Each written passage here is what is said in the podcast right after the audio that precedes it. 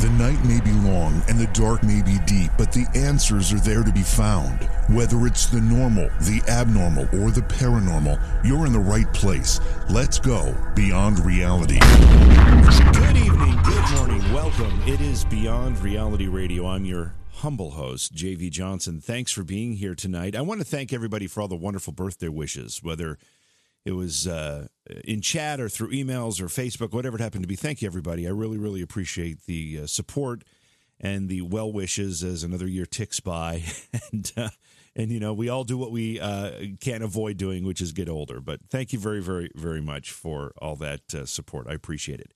Tonight, we've got a very interesting conversation scheduled for the program. Daniel Friedmann will be our guest. He is a religion and mysticism researcher and an engineer. And he's taken a look at the Bible from a scientific perspective. In fact, specifically, um, he looks uh, at the six day creation account, you know, in Genesis. And he can actually link it with the science community's interpretation of quote unquote the beginning, which is a 13.8 billion year timeline. He's written a book called The Biblical Clock, which looks at that. And um, he talks about how the how the Bible and science say that the universe came to be?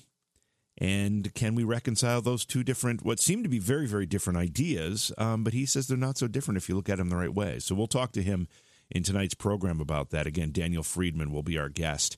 Looking ahead later in the week, Cindy McGill will be here tomorrow night. Cindy has been on the program before. She's a dream interpreter, not just a regular dream interpreter, but a master dream interpreter. And she'll be talking about the meaning of dreams. Plus, she'll be taking your phone calls to tell you specifically what your dreams mean. I know we all have bizarre dreams that we try to explain ourselves and can't figure out what they mean. Or we have uh, what can be uh, precognitive dreams. You know, we see things in our dreams that end up coming true. Um, some of us have dreams that um, tell us how to make our make decisions in life. Uh, all this stuff will be talked about tomorrow night with Cindy McGill uh, Master Dream Interpreter. And then Thursday night, Dr. Peter Langdon Ward will be here. He is a geophysicist. He's going to be talking about an alternative view of global warming. Now, his position is that it's happening. Um, his position is that it's probably man made, or at least being exacerbated by man's activity. But he says that the way the scientific community that believes that right now is looking at it is all wrong. He says it's not greenhouse gases. It's not CO2 emissions that are doing the doing this. It's actually a combination of volcanic eruptions, which are not caused by man, and ozone depletion, which is or partially caused by man. And he says those are the real culprits, and if we don't start addressing them properly, we are going to uh, not have any effect on this change, and we are in uh, in for some difficult times. So he will be on Thursday night and again, it's Dr. Peter Langdon Ward. Looking forward for that to that conversation. Now, as I said, we've got Daniel Friedmann coming up in just a little bit to talk about uh, the Bible and science. But we're going to take a break right now. When we come back, we've actually got a, another guest, uh, Travis Bowen, will be with us to talk about an event that's coming up that I was actually supposed to attend, but it turns out I can't. Um, but it's an interesting event in the Cleveland area, so he'll be on Travis will be on to talk about that event in the first segment of our discussion, and then we'll bring Daniel Friedmann in for the rest of uh, the evening. And we will be taking your phone calls. Jot down the phone number 607 282 4497 or toll free if you need a toll free number at 844 687 7669. In the meantime, swing by Facebook and like our Facebook page. It's Beyond Reality Radio on Facebook. Also, my Facebook page, which is just JV Johnson. You can also find it by just typing in JVJ Paranormal. And then swing by YouTube. If you have not found the YouTube channel yet, you're missing out because there's a great chat room there. And if you can't receive the program live on a radio station near you, some stations don't carry it. We understand that the YouTube uh, channel will stream the streams the program live. Plus, there's a back uh, a catalog of back episodes there that you can watch and listen to. So it's a great resource if you want to catch some of the interviews we've done over the past couple of years. A lot of great stuff there. Again, just go to YouTube and search for JV Johnson, and you'll find that. And finally, I will mention, for some reason, we've got a flurry of mug orders for the Beyond Reality Radio coffee mug, which I'm holding right here, showing the camera for our YouTube viewers. And uh, yeah, a bunch of them just uh, ordered for some reason. But if you if you're interested, go to the website beyondrealityradio.com. You'll find the mug there, and uh, it's a great great um, mug to use uh, for coffee, tea, hot chocolate, soda, whatever it happens to be. Hold pens like I'm doing with this one here. it works very well for all those things. Again, you can find it right at the website Beyond Reality Radio. Okay, we're going to take a break. When we come back, we'll bring in uh, our first guest of the evening, and then uh, after that, Daniel Friedmann will be joining us. It's Beyond Reality Radio. Hey, it's JV here. You know I've asked for your support in the past, and I'm going to do it again because it's really, really important. And there are a couple of ways you can support the show, and it's so inexpensive. Now, you can go to Patreon and you can become a Patreon supporter, and we really, really encourage that. But there's also another way. If you look at the description of the podcast, if you're a podcast listener, and you scroll down to the bottom, there's a way to support the show directly through the podcast app. And it's only 99 cents a month. It's less than a buck. You probably have that change in your couch right now. That dollar a month, less than a dollar, goes a long way in helping us produce this program, provide great interviews for you during the course of the week. I thank you in advance because the support is so important to the program. When you need mealtime inspiration, it's worth shopping Kroger, where you'll find over 30,000 mouthwatering choices that excite your inner foodie. And no matter what tasty choice you make, you'll enjoy our everyday low prices, plus extra ways to save, like digital coupons worth over $600 each week. You can also save up to $1 off per gallon at the pump with fuel points. More savings and more inspiring flavors make shopping Kroger worth it every time. Kroger, fresh for everyone. Fuel restrictions apply. But right now, uh, we're going to bring into the program friend Travis Bowen. Travis is the promoter and um, organizer of an event called Dark X Fest. It's an event that I've been to. I was at, uh, I think it was last November. I was scheduled to be there. Uh, this coming weekend, but sadly I had to uh, I had a change of uh, schedule, so I couldn't make it. But Travis, welcome to Beyond Reality Radio. It's great to have you here. Oh, great to be on. Thank you. So, um, tell us a little bit about what Dark X Fest is. I know, I, I mean, I've been, uh, I was at your show in November, so I'm certainly familiar with it. But if someone wasn't familiar with it, how would you describe it? Well, it's the summer version of Dark Xmas, but we can't call it Dark Xmas because it's in June, so um, that's why we call it Dark X Fest. But um, it's a horror convention and um, kind of pop culture too, because some of the guys that have vetted movies and stuff for uh, the horror movies have also been in other movies and you know as well. Yeah, there's a lot of uh, crossover between what we would call horror film actors and pop culture film actors or science fiction actors. Whoa, we got something going on there. Um, so, uh, at what point did you decide to start having uh, events like this and being a promoter of such events? Uh, I started in 2003, and um, I used to do security in the late 90s for Chiller Theater out in New Jersey, right. and that's how I, you know, first got interested in everything. I'd never really been to a big convention before. I'd been to like some like smaller type things, but nothing like really big until I was out at Chiller, and then that's when I decided I wanted to do something like that um, out in the area where I live in Ohio and so I started in 2003, and it just it grew. In 2003, I had 65 people show up. We had a blizzard; it was horrible. Ooh. Two years later, in 2005, we had 1,200 people, and it was so packed in the hotel you couldn't even walk. Um, and, and at that moment, I like it just like the convention thing really like bit me, and I've been involved ever since. There was a couple years that I had stopped in between, but um, you know, I was still attending them and going to other shows. But but yeah, that's that's what got me really interested. It started at Chiller Theater. Okay, so Dark X Fest coming up this weekend, which is what June? What are we talking about? 29th and 30th. 29th and 30th, and it's near Cleveland, but it's not in Cleveland. Where is it? It's in Hudson, Ohio. It's just south of Cleveland. It's if you looked at a map, it'd be right between Akron and Cleveland. It's a half an hour from the Cleveland airport, but it's basically like a half an hour from Akron and a half an hour from Cleveland, right in the middle. Gotcha. Okay, so let's talk about some of the celebrities you do have coming. Um, I know you've got a, quite a group of people that'll be there. Mm-hmm. Yeah, um, one thing I'm really excited about, we have the first appearance ever for Alyssa Levine, and she is Zelda in the new Pet Sematary movie that's still in theaters. And um, you know that's that's pretty cool because Sure. it's the first time she'll ever be at a show. Yeah, that's really cool. Plus, you have some real, some uh, what I would call uh, horror favorites showing up as well. Yeah, we have a uh, Texas uh, Chainsaw 45th anniversary reunion. We have John Dugan, who's the original grandpa, and he was also in uh, Texas Chainsaw 3D, and Dan Yeager from Texas Chainsaw 3D. That was the 2013 version, the 3D one. Bill Johnson from the second movie, um, and then um, two of my favorite people that are going to be there, Felissa Rose and Jonathan Tiersten from Sleepaway Camp. So um, we had Felissa in November, but this will be like our first time that we have like a little reunion with her and Jonathan. And uh, we're also doing like professional photo ops this year, which is something new that we hadn't offered before. Yeah, Fliss is actually a great friend. Um, I've done a lot of events with her, um, and she always brings a big smile and a lot of energy to an event. And fans fans really do love seeing her and hanging out with her. Um, you know this I, know how this works because i've done this myself as well these are the, the, putting on an event like this is a labor of love um, and but it also is as an attendee um, you come to an event like this because you love it uh, what is the magic of all this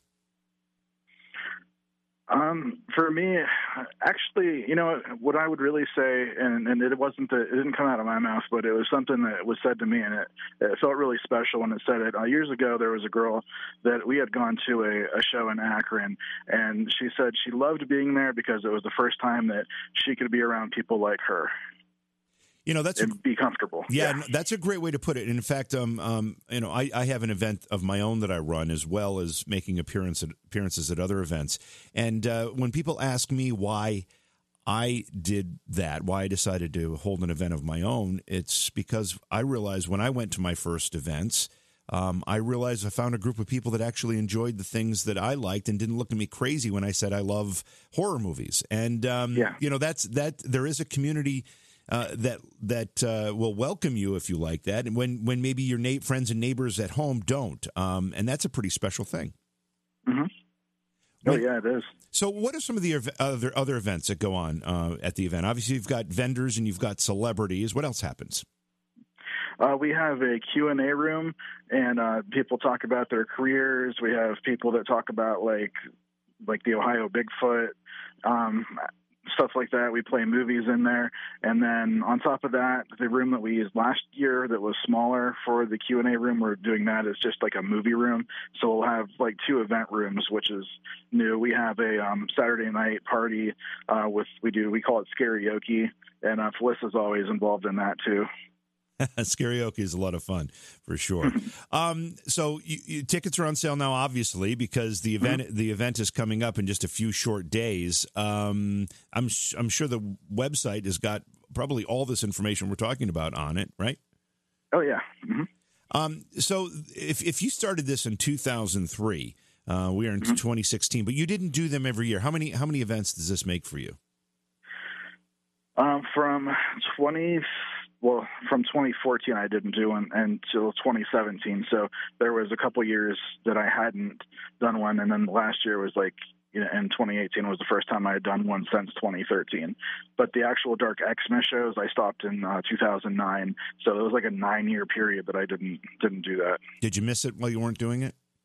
I missed it. We moved it to an expo center, and they wouldn't let us use Dark Xmas, uh, which is kind of silly. But they I don't know for whatever reason they wouldn't. We had to call it Halloween Horror Expo, and it was kind of it just it never had the same magic.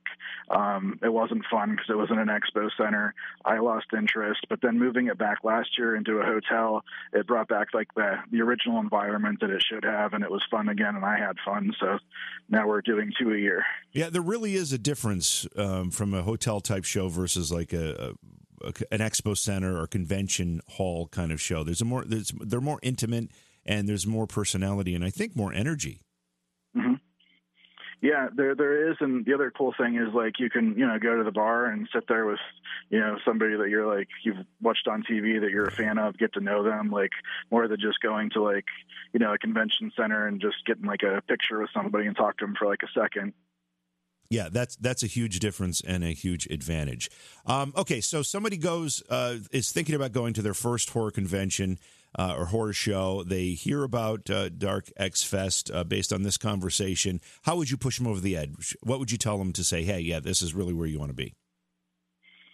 Uh, it's it's one of the biggest horror shows in Ohio. You have um, Horror Hound in Cincinnati, and then for the north, I would say this is like your your best for like the modern day. So we do have one out here that's like grindhouse 70s style but this one has like you know like we have the, the new pinhead from 2018's hellraiser judgment you know and you're going to meet three leather faces. You're not going to go anywhere else and around here and and meet those guys unless you you know would maybe maybe in cincinnati or something. But other than that it's just this would be the place to be if you're a horror fan.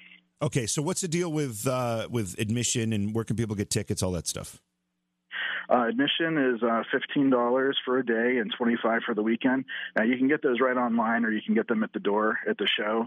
And um, the website is www.darkxfest.com. So it's easy to find or you can Google it. We're also on Facebook and so it's easy to find out about it. And that's darkxfest.com, right? Is that what you said? Yeah. Mm-hmm. Okay, and uh, you do you're doing these twice a year now. It's Dark X Fest in the summer, and then Dark Xmas, as in Christmas. Dark Xmas in uh, in early winter, like uh, it was in November this last year. Yeah, and this year we're going to add a Friday to it for Dark Xmas. We're going to do uh, Friday, Saturday, and Sunday on November fifteenth, sixteenth, and seventeenth. Well, that's that's awesome. I had a great time when I was there in November. I'm looking forward to coming back. I'm sorry I couldn't make it this time around, um, but I wish that's you, okay. yeah, I wish you the best, and I encourage people to go to the website, check out all of the celebrity guests that will be there, plus other activities. Grab some tickets. It's really an easy place to get to. Are there still hotel rooms available? Do you know? Yeah, they are at the uh, Norwood Inn. Okay, perfect. Hey, uh, Travis, thanks so much for joining us on Beyond Reality Radio and giving us an update on this. Well, thank you very much for having me. Okay, once again, it's Dark X Fest is the name of the event. You can search it. You can find the website. You can find it on Facebook as well. Get a lot of great information. It's a really, really good time near Cleveland, Hudson, Ohio. Our guest tonight is Daniel Friedmann. Friedmann. He is a religion and mysticism researcher. We're going to be talking about the Bible from a scientific perspective, as outlined in his new book called The Biblical Clock. Daniel, welcome to Beyond Reality Radio. It's great to have you here. Thank you, and thank you for having me. So I'm not sure where to start this discussion because it's it's fascinating from every perspective. And I'm just going to ask a general question and we'll go from there. Science and the Bible, two very, very different accounts of how the universe was created and how we came to be. Are they compatible? I think they are. After after doing research for many years, I think they are. All right, let's talk about your background a little bit then. Um, you've researched this for a long time. You're an engineer, but tell us a little bit about yourself. Okay, so as you said, um, I, I, studied engineering physics, which is kind of the engineering that is for the new stuff. So at that time, when I did that, uh, uh, almost 40 years ago, uh, my focus was to get into the space business and cosmology. Uh, and I ended up working 37 years in the space industry, uh, including uh, working on the robotics. Our company did the robotics that helped repair the Hubble and keep the Hubble Space Telescope going, which is, of course, the instrument that's given us the most information about uh, the age of the universe and, what's going on in, cosmology. So I kept studying throughout that time and kept abreast of those things. And in parallel, I've always had an interest since I was about 13 in the biblical uh, account. So I've continued to study as much as I can uh, that account, and I've always tried to always wondered how they fit together and if they fit together and, and work through that. Would you consider yourself um, a religious person? Yes. Um, and when we talk about the Bible here, we're talking about uh, the Old Testament uh, specifically, and and and obviously when we talk about creationism, we're talking about Genesis. Um, right. So, as as a scientist and as somebody who's religious, did you ever find that those two ideas were at odds? Well, a lot of people uh, think they are, but you know the the reality is that uh, you know what science does is it, it looks at the finished structure the universe and tries to kind of figure out where it came from by by sort of taking it apart. You know, we, we, we build these huge particle accelerators like the one in CERN that discovered the Higgs uh, a little while back. right. and we smash all these particles to see what everything's made out of, and try to kind of take things apart, like taking my house apart piece by piece until I get down to the two by fours and the nails and so on, and see how it might have been put together. Uh, the Bible, on the other hand, claims to be the blueprint um, that the Creator used to make the world. And um, although it's mostly interested in being what I would call a user's manual, in other words, how to live our lives, most, most exemplified by the Ten Commandments, it does include a fair amount of information about how the universe came to be. I think everybody's familiar with Genesis uh, uh, chapter 1, uh, which, which has that. But when you add the commentaries and, and the mystical dimension and the other interpretations, uh, you, you, get quite a bit more information than, than just the face value of Genesis 1. So it's a bit like looking at the blueprint of my house. That would be the equivalent of the Bible. It's a, it's a drawing, it's a bunch of lines. If you're not a skilled architect, you cannot envision that. You cannot even figure out that it belongs. It's the same thing as a house. And at the, so that would be the biblical approach. And the scientific approach would be to kind of look at the house and try and see how it came together. Um, so they look incompatible, uh, but the, the idea is to delve deeply into both and see what we know about each and, and where there's agreement and where there's disagreement. It seems that um, science and the scientific community has I want to use these words very, very careful, but in, in some ways has declared its independence from religion. I was going to say is at war with religion at times, but I'll say has declared its independence from religion. But it also seems that as we start to discover some far more complex concepts, um, like CERN has done, um, you know, some of these other quantum ideas and dimensional ideas, we're starting to move back toward the idea that um, there might be more to some of these teachings in religion than we had originally given, or science has had originally given credit to. Do you see that same movement? Absolutely. You're, you're, you summarized it perfectly. And, you know, we're starting to see, not all, but some of the important scientists say, you know, there's, there's stuff here that we just can't figure out. And there's stuff here that's so improbable that it's unlikely to have happened naturally.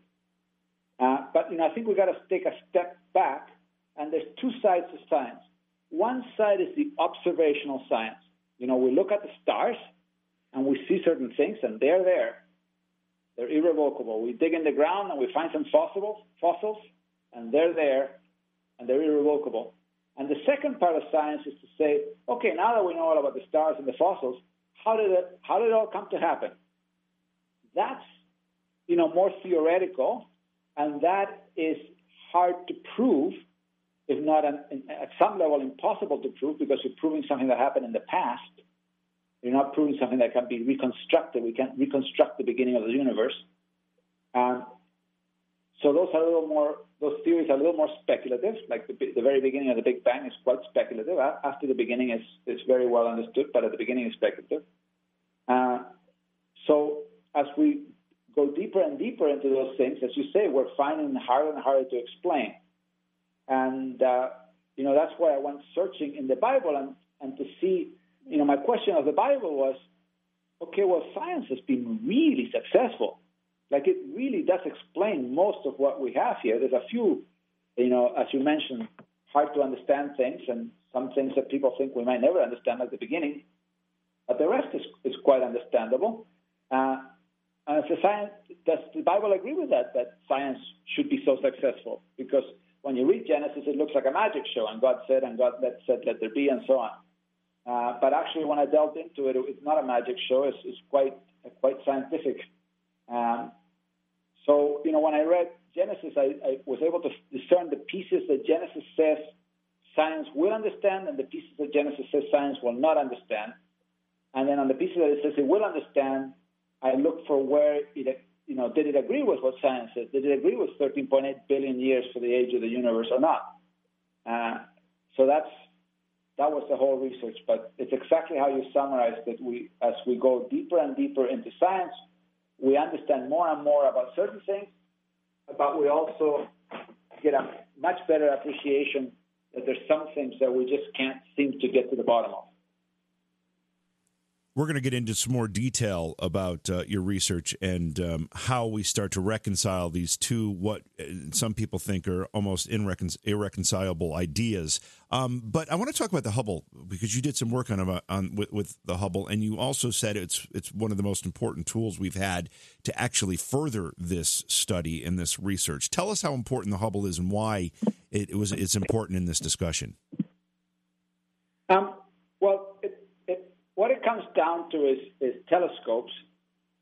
And the interesting thing about, about the stars out there is that when we look at anything in the sky, we're looking back in time.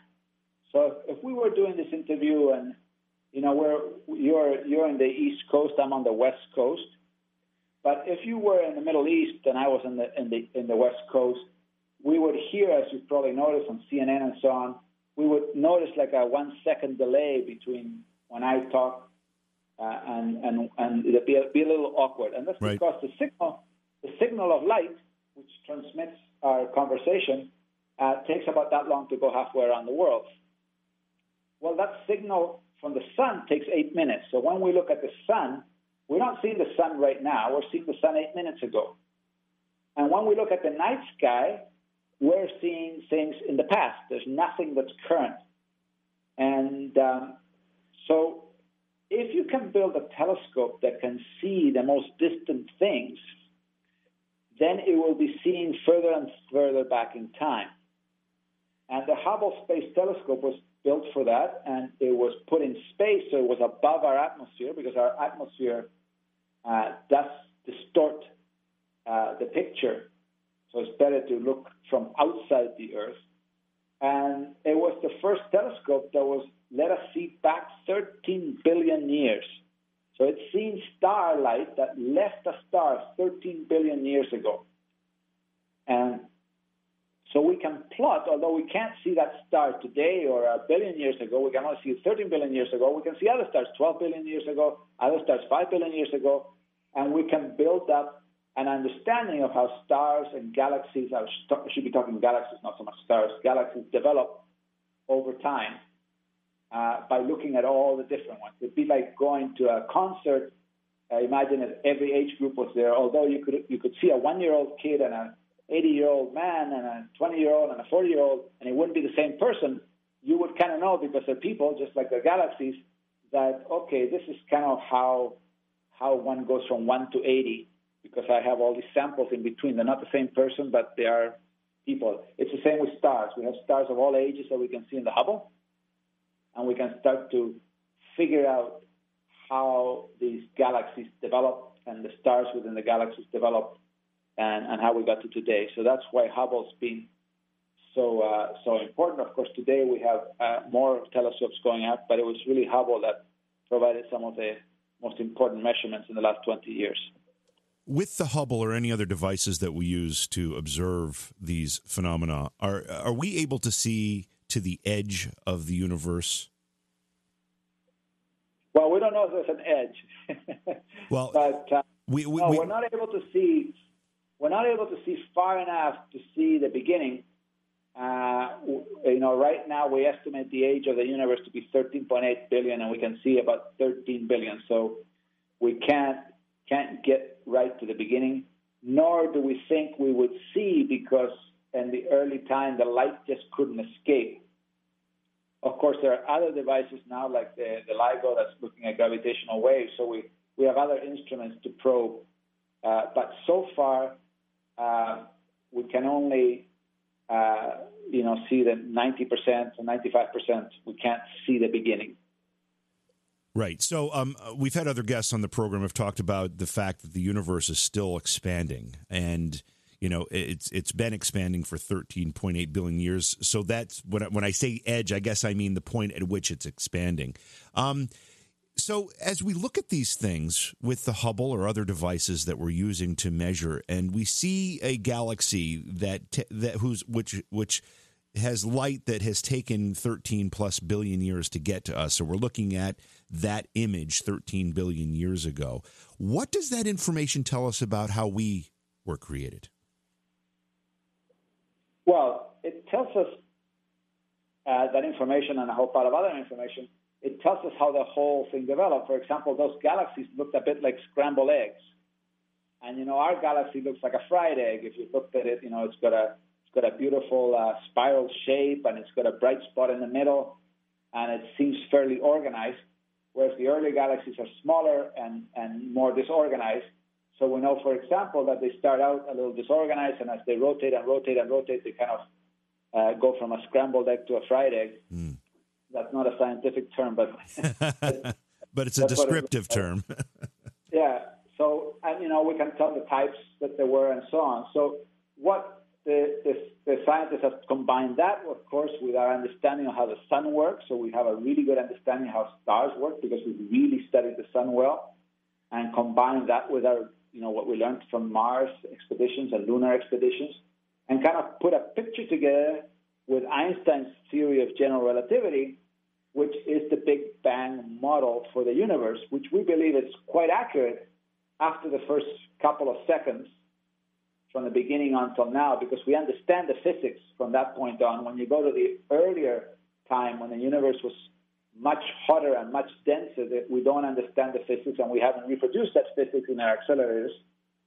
Uh, but from a few seconds on, uh, you know, we've put a pretty good picture, as you mentioned, of an expanding universe and of uh, uh, uh matter coalescing in, in, groups along kind of filaments with, with voids and so on, and those eventually coalescing into groups of stars and galaxies and, and so on.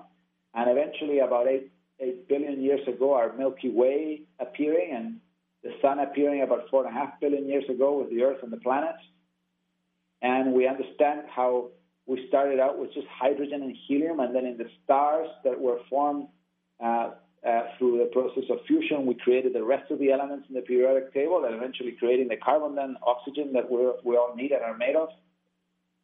So all that's you know quite quite well understood uh, in terms of now the whole issue of life is a different story, but at least in terms of right. the the planet getting here and the elements of the periodic table that we need for life uh, getting there. That's how that's kind of put together from all that, those observations. And I wanted to ask you about uh, your books because there's four of them. Um, which which is the best book for someone to start with if they wanted to start uh, understanding your work better? It's the one you spoke about, the biblical clock. You know, I wrote uh, the first three books a bit like scientific papers to kind of make sure I had all my references and I could prove the uh, the research. But the normal reader found them a little hard in terms of uh, uh, you know to read. So I worked with a co-author, which is a better writer than me, and we put together kind of the story of how this whole information was discovered, uh, but at the same time you know, present the information in a much more readable fashion. So based on the reviews that I'm seeing on Amazon, uh, this one is, uh, you know, people are, are finding easy to read and engaging, and they're getting 90% of the information. If they want more, they can go to the other books and look in more detail. And the other books are the Genesis One Code, Roadmap to the End of Days, and The Broken Gift. Do they all touch on kind of the same subject matter? Yeah, the Genesis One Code focuses on what we've just been talking about. You know, what what is the age of the universe according to science and according to the Bible, and do they agree, don't agree, and the age of other things. Uh, the Broken Gift spends most of its time talking about humans and how humans came to be from a biblical and a, and a scientific perspective. And then Roadmap to the End of Days tries to say, okay, well, you know, the Bible agrees with science on, on what's happened so far, the Bible also claims to tell us what's going to happen in the future and, and what kind of should be the plan for history. And does it match up with the history of the last uh, several thousand years? So that's what that explores. And then the biblical clock, like I say, traces, tells that same information, but from the point of view of, of my actual trip through the uh, the scientific findings and the biblical findings in, in, a story format, in a narrative. If you're listening to the show as a download, as a podcast, we appreciate you doing that as well. And make sure you share that with your friends and also rate the program for us if you would. Um, just uh, you know give it a thumbs up. Whatever you do, whatever you have to do when you listen, that helps the show get uh, noticed by more people and uh, introduces the ideas that we're talking to to more listeners. So thank you for doing that. We also love for you to join the live broadcasts, uh, which we're doing right now, obviously. And um, one of the things that gives you an opportunity to do is to call in and join our discussion, which we'll be taking phone calls in a little while for our guest, Daniel Friedmann. The number is 607 282 4497, or if you need a toll free number, it's 844 687 7669. Again, Daniel Friedmann is our guest. We'll bring him right back in in just a moment. I want to look ahead, though, so you know who's coming up on the program. Tomorrow night, Cindy McGill will be back with us. Cindy is a master dream interpreter, and she'll be talking about the meaning of dreams. Plus, she'll take your phone calls and tell you what your dreams mean. We've all had dreams we can't explain. Cindy can explain them, and we'll do that tomorrow night. Thursday night, Dr. Peter Langdon Ward, who is a geophysicist, will be with us to talk about his theory theory about global warming. It's not. Um, it's uh, a bit different from what the general scientific consensus is. It's a very interesting look at what may be happening to our climate. And then as we look into next week, we've got Greg Clark joining us. Not sure which day because we're trying to move things around to get uh, um, Del Bigtree back on the program. We had uh, Del scheduled and had to make a change. We want to talk about vaccinations. We're really anxious to have this conversation, and Del was scheduled to do that. And due to a schedule scheduling conflict, we had to change that. So we're working things out to hopefully get him in next year or next year. Listen to me, next week. Um, so I'm not sure which night Greg Clark will be with us, but he's the author of Ghost Country and another book called Three Days in 63 to talk about the unsolved murder of Francis Bullock and the Appalachian hauntings. That'll be with Greg Clark next week at some point. Um, as I said, though, we are talking with uh, Daniel Friedmann tonight about his book, The Biblical Clock.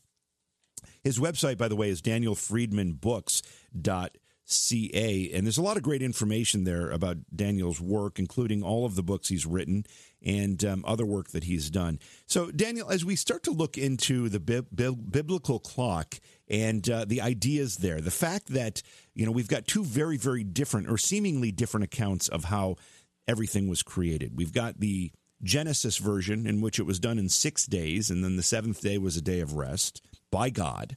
And then we have the scientific community talking about a Big Bang, and then 13.8 billion years later, here we are. So let's start to talk about the ways we can look at these things and make them reconcile. Okay, I think the first thing we have to understand is, is two things going on in Genesis. Number one is that the you you will have noticed that different parts of the Bible seem to be narrated by a different name of God. It's not so clear in the English; it's clear in the Hebrew. But you see, uh, you see Lord. Um, you see uh, translations uh, where it just says the uh, the tetragrammaton, um, and, and so on. And in fact, there are different names under which the material is narrated. Now, what's going on here is that when you're talking about an infinite uh, being, you can't describe the being. It's the same with us. We, we are infinite in many ways. We're created in God's image. And, you know, we can't be described. So you, you call me Daniel Friedmann, but, you know, doesn't give you much information. Engineer, that tells you a little bit more. You know, scientist, worked in space, um, father, teacher. These are all labels that we give each other. And depending on which label I'm speaking, you know, today I'm speaking more like an engineer and a researcher than a father – you expect uh, you know a slightly different material and approach.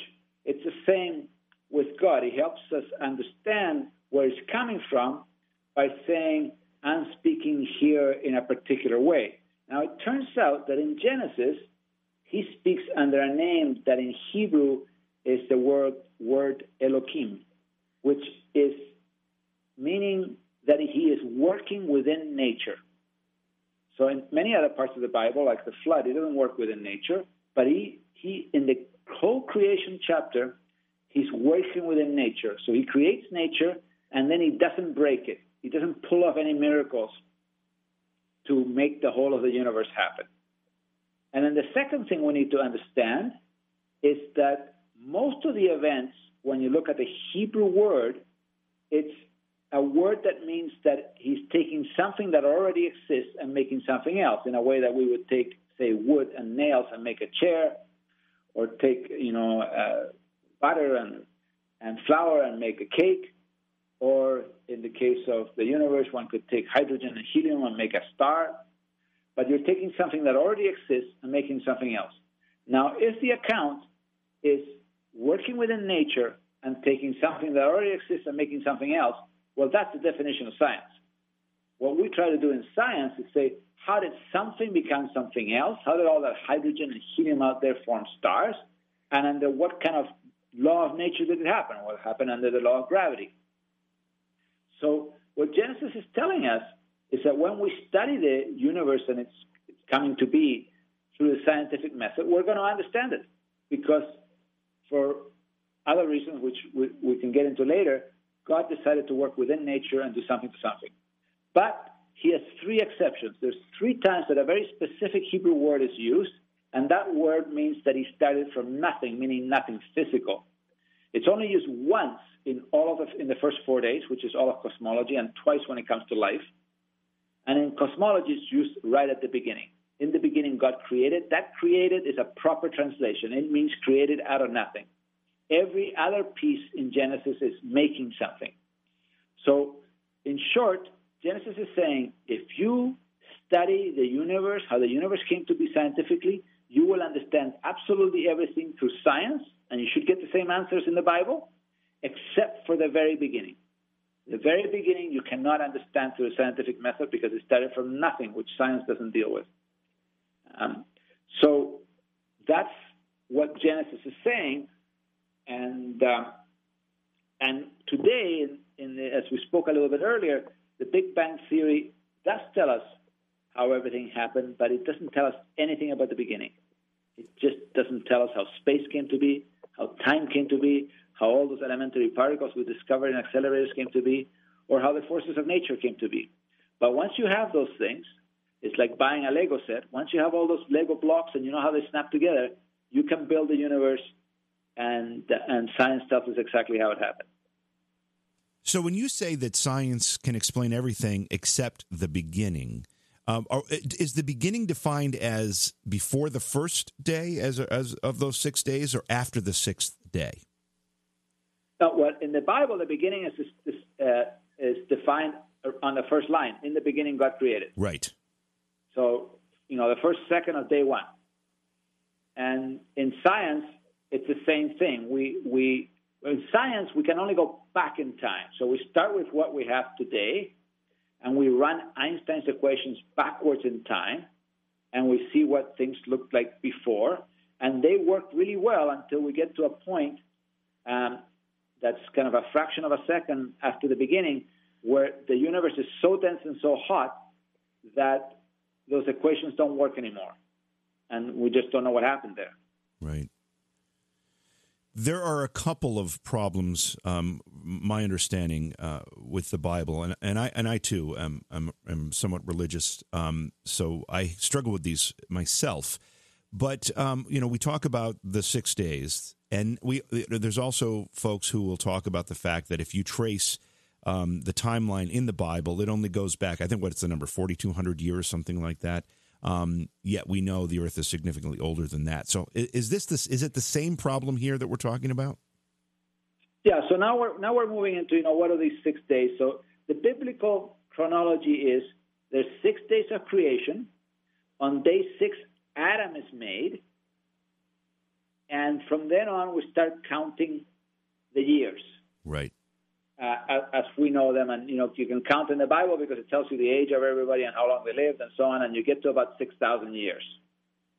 So the Bible is saying there were six days, and at that point Adam appeared, and then there's been about 6,000 years. Now the question is, what are those six days? Are they the same as the days we talk about today? Right. Because during those six days, the person keeping the time was, was God. He's the one that's telling us what's going on. After those six days, we're keeping the time because it's all measured by humans and their lifespans and so on. So in my research, I went looking for whether you know those six days uh, could mean uh, something something else. And if they did exactly what did they mean, and and if they meant that exactly when did things happen, not just to the day, but to the hour, to the minute, to the second, and does that match up with the uh, events and the timing of events that science has figured out in the last uh, 20 or 30 years or so? Uh, I want to ask you about intelligent design. Is this a discussion that uh, also takes the veil of intelligent design versus evolution? Or is evolution uh, the tool of intelligent design? Uh, you know, I, I don't like the term intelligent design Um, because it, it, doesn't come from the Bible. What, what the Bible is telling us, as, as we spoke, is that the process that's going on is through the laws of nature. So it's natural, just like science has discovered, whether it be the Big Bang or evolution. But there are three places, one in cosmology and two related to life, where it's not as science would understand it. But the rest is. So it's not like the whole, of course, the whole thing is, an, and if you, you believe in a creator, the whole thing is an intelligent design, but it, it, it's a bit like when we create an AI machine uh, to play chess, it starts to play chess and it starts to learn from playing chess. We're, we're not we're not manipulating it as it's playing chess. It's on its own. It's right. being created, and then it's doing its thing. So it's the same with the universe and life. It's set up, ready to go, and then it's a robust system that that develops naturally uh, because that's the way it was it was uh, set up. Um, so I, I, don't quite like intelligent design. I prefer that it we talk about the Bible is saying things are to completely appear naturally because that's the way it was set up, except for these three instances where we won't have a natural explanation. The beginning being the one we've discussed the most, where we just won't find the natural explanation because it doesn't fit in the definition of science. Do we um, take the the Bible literally when we read six days? And I think you may have touched on this, but I'm more uh, curious about things like the creation of Adam um, eh, which would have been the creation of man. Uh, should we take those things literally as they're outlined in the Bible? You know, the, the, the, the Bible is can be read kind of at three levels the, the literal level, the, um, the homiletic level, where we, we go beyond that, and then the, the mystical or Kabbalistic level, where we go beyond that. Uh, after the first six days, when it says that people wander around the desert, yeah, we can take that literally. Um, but in the first six days, it's believed that most of the account is a bit more mystical, and we actually have to go deep into it to understand what literally happened, uh, which we would see scientific. So it's a bit backwards in the first uh, six days in the sources in that it's it's really talking about spiritual concepts that we have to then figure out the literal meaning. Uh, but after that, it's talking about the literal meaning, and we have to figure other things out. So when they wandered the desert, they did wander through a desert, but there's also a higher level meaning that there was it was devoid of spirituality. It was a desert spiritually also, which is at another level of interpretation. Has the religious community um, come out at all in um, with an opinion on your work?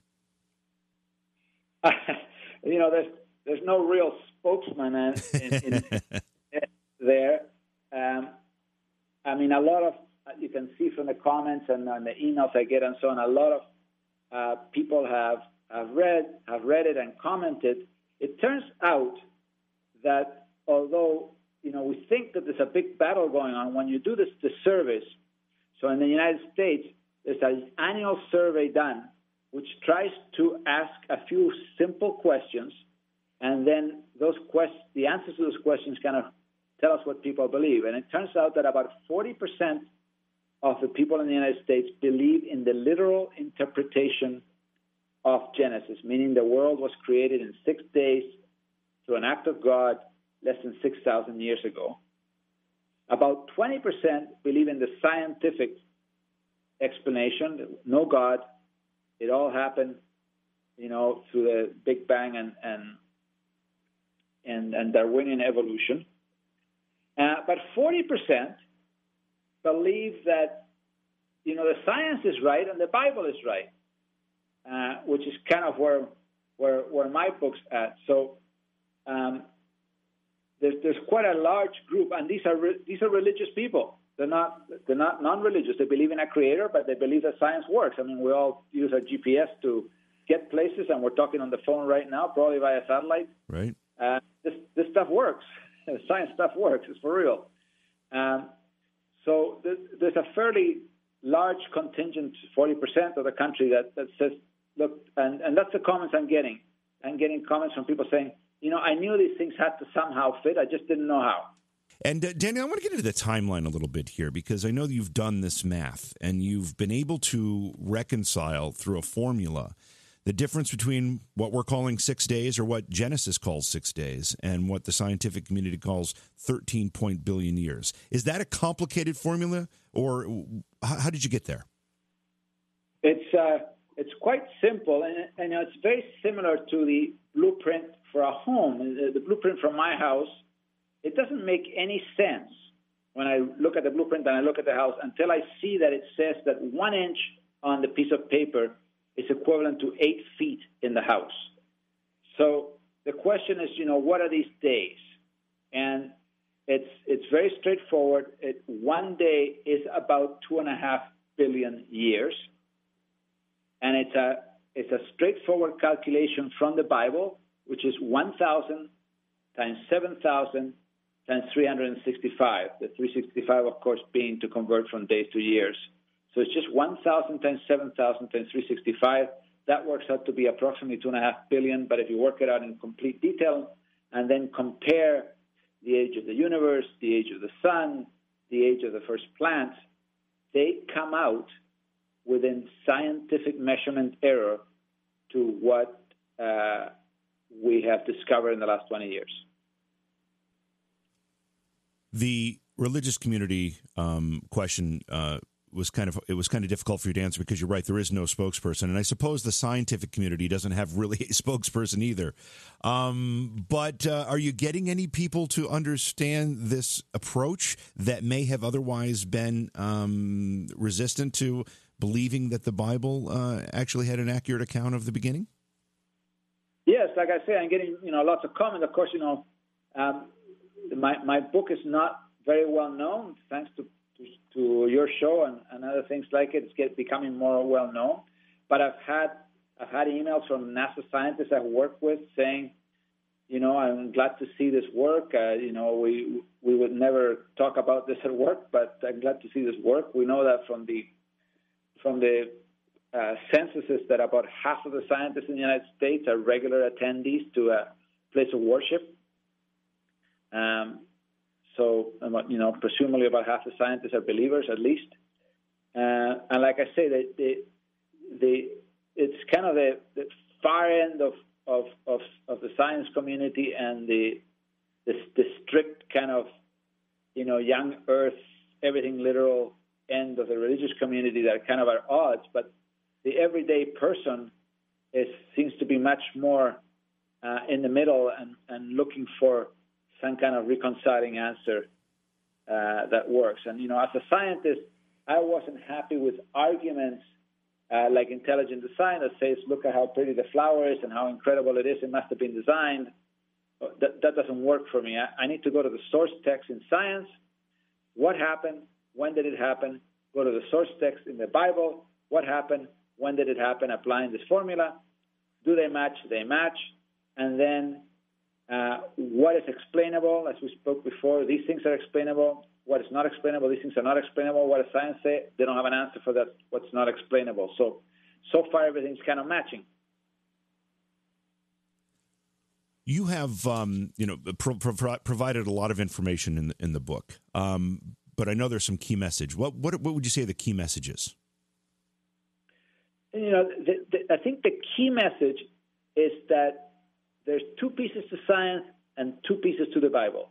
The first piece is what happened when it happened. Know how. Forget about evolution, forget about God, forget about all that stuff. We have a text that says it's the blueprint of creation. And what does it say happened and when it happened? If you apply this formula, which I got from the Bible, I didn't make it up, I got it from the Bible, 7,000 and 1,000 and 365, to the event, that what happened when it happened matches with the scientific record from the fossil record or from cosmology. So there's no argument there. Then we go to how it happened. And science says we have a really good natural explanation. And, this, and the Bible says, yeah, it happened naturally. And then science says, well, there's a few places where we can't figure it out. And the Bible says, yeah, in those places, something from nothing came to be. So the message is that the accounts are agreeing.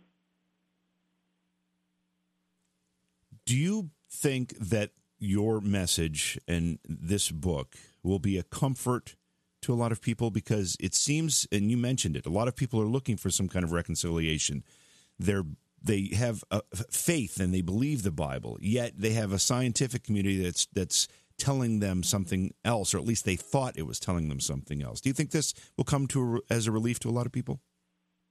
Yeah, I, I think uh, I think uh, you know I've, I've got emails and, and, comments from a lot of people saying we kind of knew there had to be something that to to bring these two worldviews together, uh, and uh, and that's satisfying because uh, uh, people kind of seem to live in in two kind of worlds. They they drive to church using their GPS, and they know the GPS works, and they believe what they're hearing at church.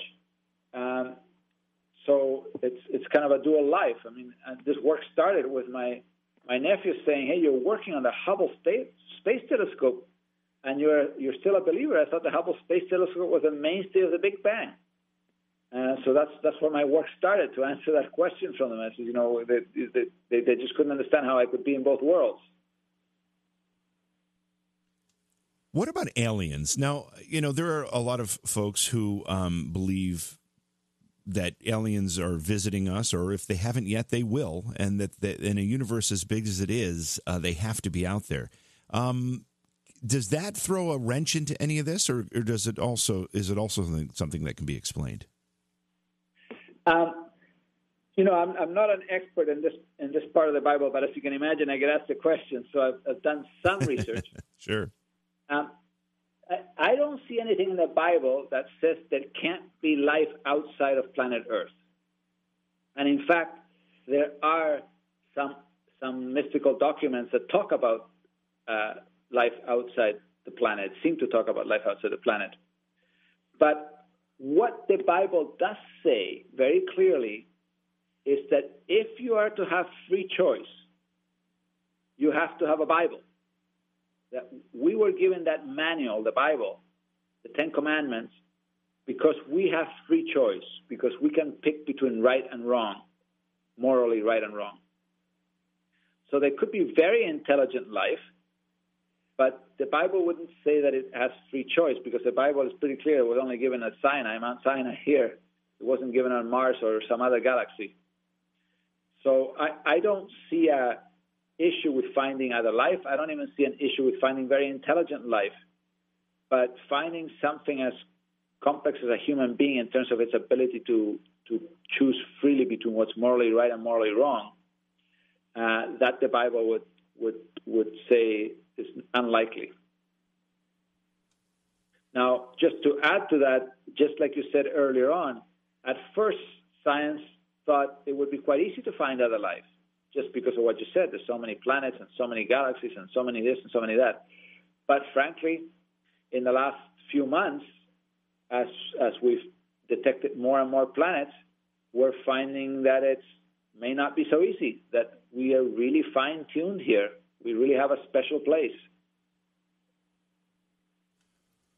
As you uh, finished this book, and uh, this is obviously the fourth book that you've written, all touching on similar subjects. Um, are you more and more convinced in your faith? Yes. When we look at a uh, a population that is attending church less, it is um, turning in many ways away from religious teachings, regardless of what that ha- religion happens to be.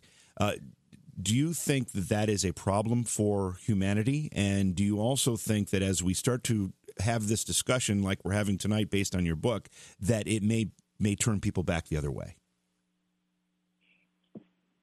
Yeah, you know, I, I think uh, the first question, I think it is a bit of a, a problem because um, I, mean, I even see it at work between the you know my generation and the next generation that uh, th- there has to kind of be a, a moral code that's universally accepted, like the Ten Commandments.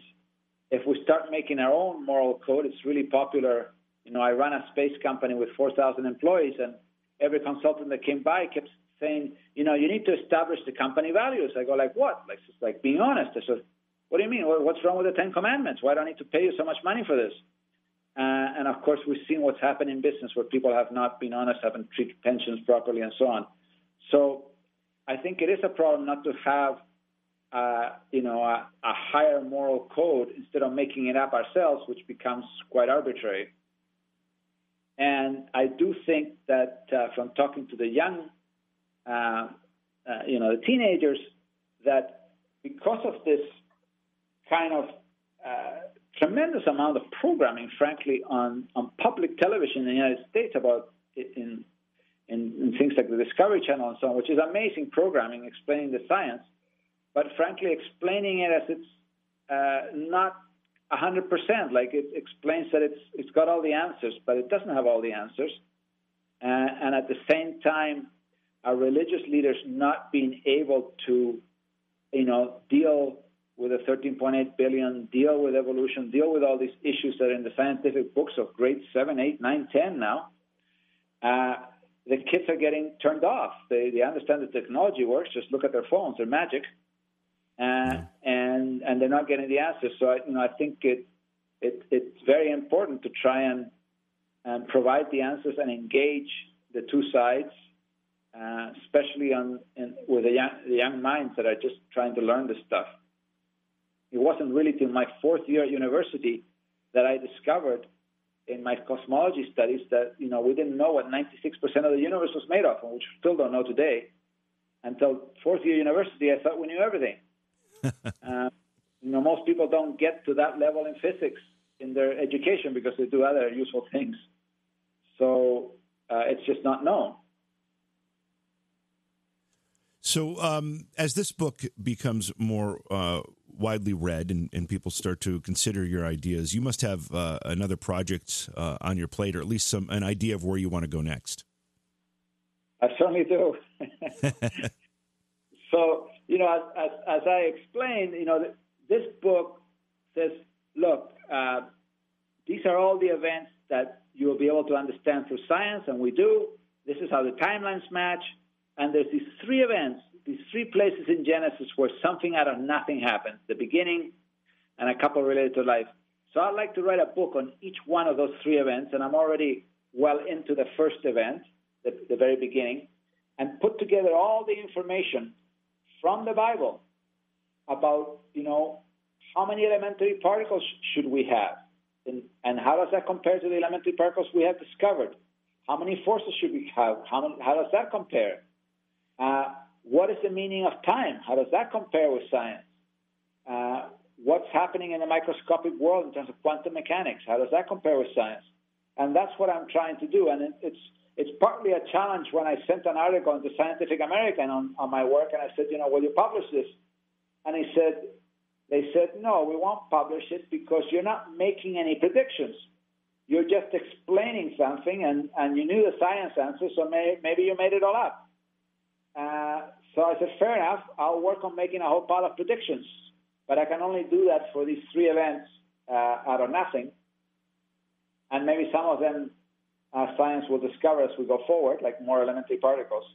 So that's that's my project to work on, on those three, in particular right now on the on the on the very first uh, uh, event, and try to say this is what we know from science, this is what we know from the Bible, and here's where we might uh, gain new knowledge by combining the two things together because we're stuck in the science side uh, on the beginning, for example. We're just we're just not making progress. We're stuck. Your website is your name, danielfriedmannbooks.ca. Um, and I know that your books are listed there for sale, but where can where else can people find your books, including the one we're talking about tonight, The Biblical Clock? The place is Amazon.com. They got the best prices, the best deliveries, and it's available on, on Kindle, on paperback, on large print paperback, so my mother could read it. and uh, it's also available on Audible uh, on on on Amazon.com on, as an audiobook because it is a story, so it lends itself to an audiobook. Uh, that that's the easiest place to find it. You just type my name and Amazon.com after the, the books will come up, the biblical clock will come up. Daniel, thank you so much for sharing your uh, work with us and uh, spending time with us tonight. Thank you so much for having me. Thanks for helping in the garden, baby. Uh, no problem. Uh oh, I gotta go again. Again? Hey, wait a minute. Crapco presents. It's the Crapco Turtleizer. The Crapco Turtleizer. Make your duty do its duty with the Crapco Turtleizer. Turn regular household human waste into fertilizer for your lawn or garden. We all do it, so we may as well get some benefit from it. My tomato plant's never been more juicy. Thanks, Turtleizer. And finally, my cucumbers are bigger and firmer than ever. I can't thank you enough, Turtleizer. Thank you, thank you, thank you, thank you. And it's 100% natural. And the Crapco Turtleizer works great with houseplants, too. Don't my begonias look beautiful? Yeah, I've never seen them flower like that before. But what's that smell? The Crapco Turtleizer comes with all the things you need to make your morning chore into a whole lot more. Like a hardy stain-resistant net. A supply of Turtleizer reusable storage bags. A copy of People magazine. And an Ocean Breeze air freshener. The Crapco Turtleizer. Use it as a school project. Have the neighbors over for a Turtleizer party. Bring it to Grandma's for the weekend. Use it near kiln-fired ceramics. It's a big help when potty training. And don't forget those romantic dinners for two. Baby, this salad is really good. Yeah, I grew it myself with the Crapco Turtleizer. Thanks, Crapco. Start a small business for the wife by selling your extra Turtleizer to the neighbors. What's the scoop with your poop? Don't flush all those goodies down the toilet. The Crapco Turtleizer. The Crapco Turtleizer is available for a special limited time price and get this free bathroom decanter to store your Turtleizer materials. The Crapco Turtleizer may cause unpleasant odors and a rash. Get yours today. All right, so just a little bit of uh, humor to uh, end the night because it was a very, very serious topic, and I've actually, you know, so many of those points I've actually considered myself over the years, you know, trying to, you know, reconcile things because I think we all do that at some point, you know. Mm-hmm. You should have written the book, Beat Him to the Punch. Yeah, no, I wouldn't. I don't have enough brain power to do that for sure. but his work is fascinating. The fact he worked on worked on the Hubble, uh, pretty cool stuff. And um, I'm anxious to see. I mean, there are several, at least one. I think there's a couple of new um, telescopes being built that are designed to actually get more of these answers. Hmm. So we'll hopefully we'll have some more answers as time moves on. Hey, tomorrow night we've got a great program coming up with um, Cindy McGill, dream interpreter, master dream interpreter. In fact, we'll be talking about dreams, then we'll be taking your calls to talk about your dreams specifically. It's Beyond Reality Radio. We'll catch you tomorrow night. Beyond Reality Radio is hosted by Jason Hawes and JV Johnson and produced by Alexandria Johnson and Slick Eddie Edwards for Entercom Radio. Beyond Reality Radio is distributed by Westwood One Radio Networks. Stop by our Facebook page and say hello. Follow the hosts on Facebook as well. For Jason Hawes, follow at jasonhawes.taps. For JV Johnson, follow at JVJ Paranormal. If you'd like to be a guest on Beyond Reality Radio or you have a suggestion for a guest, contact Slick Eddie Edwards at slickeddieedwards at gmail.com. Be sure to visit our chat room as well at beyondrealityradio.com. Thanks for listening.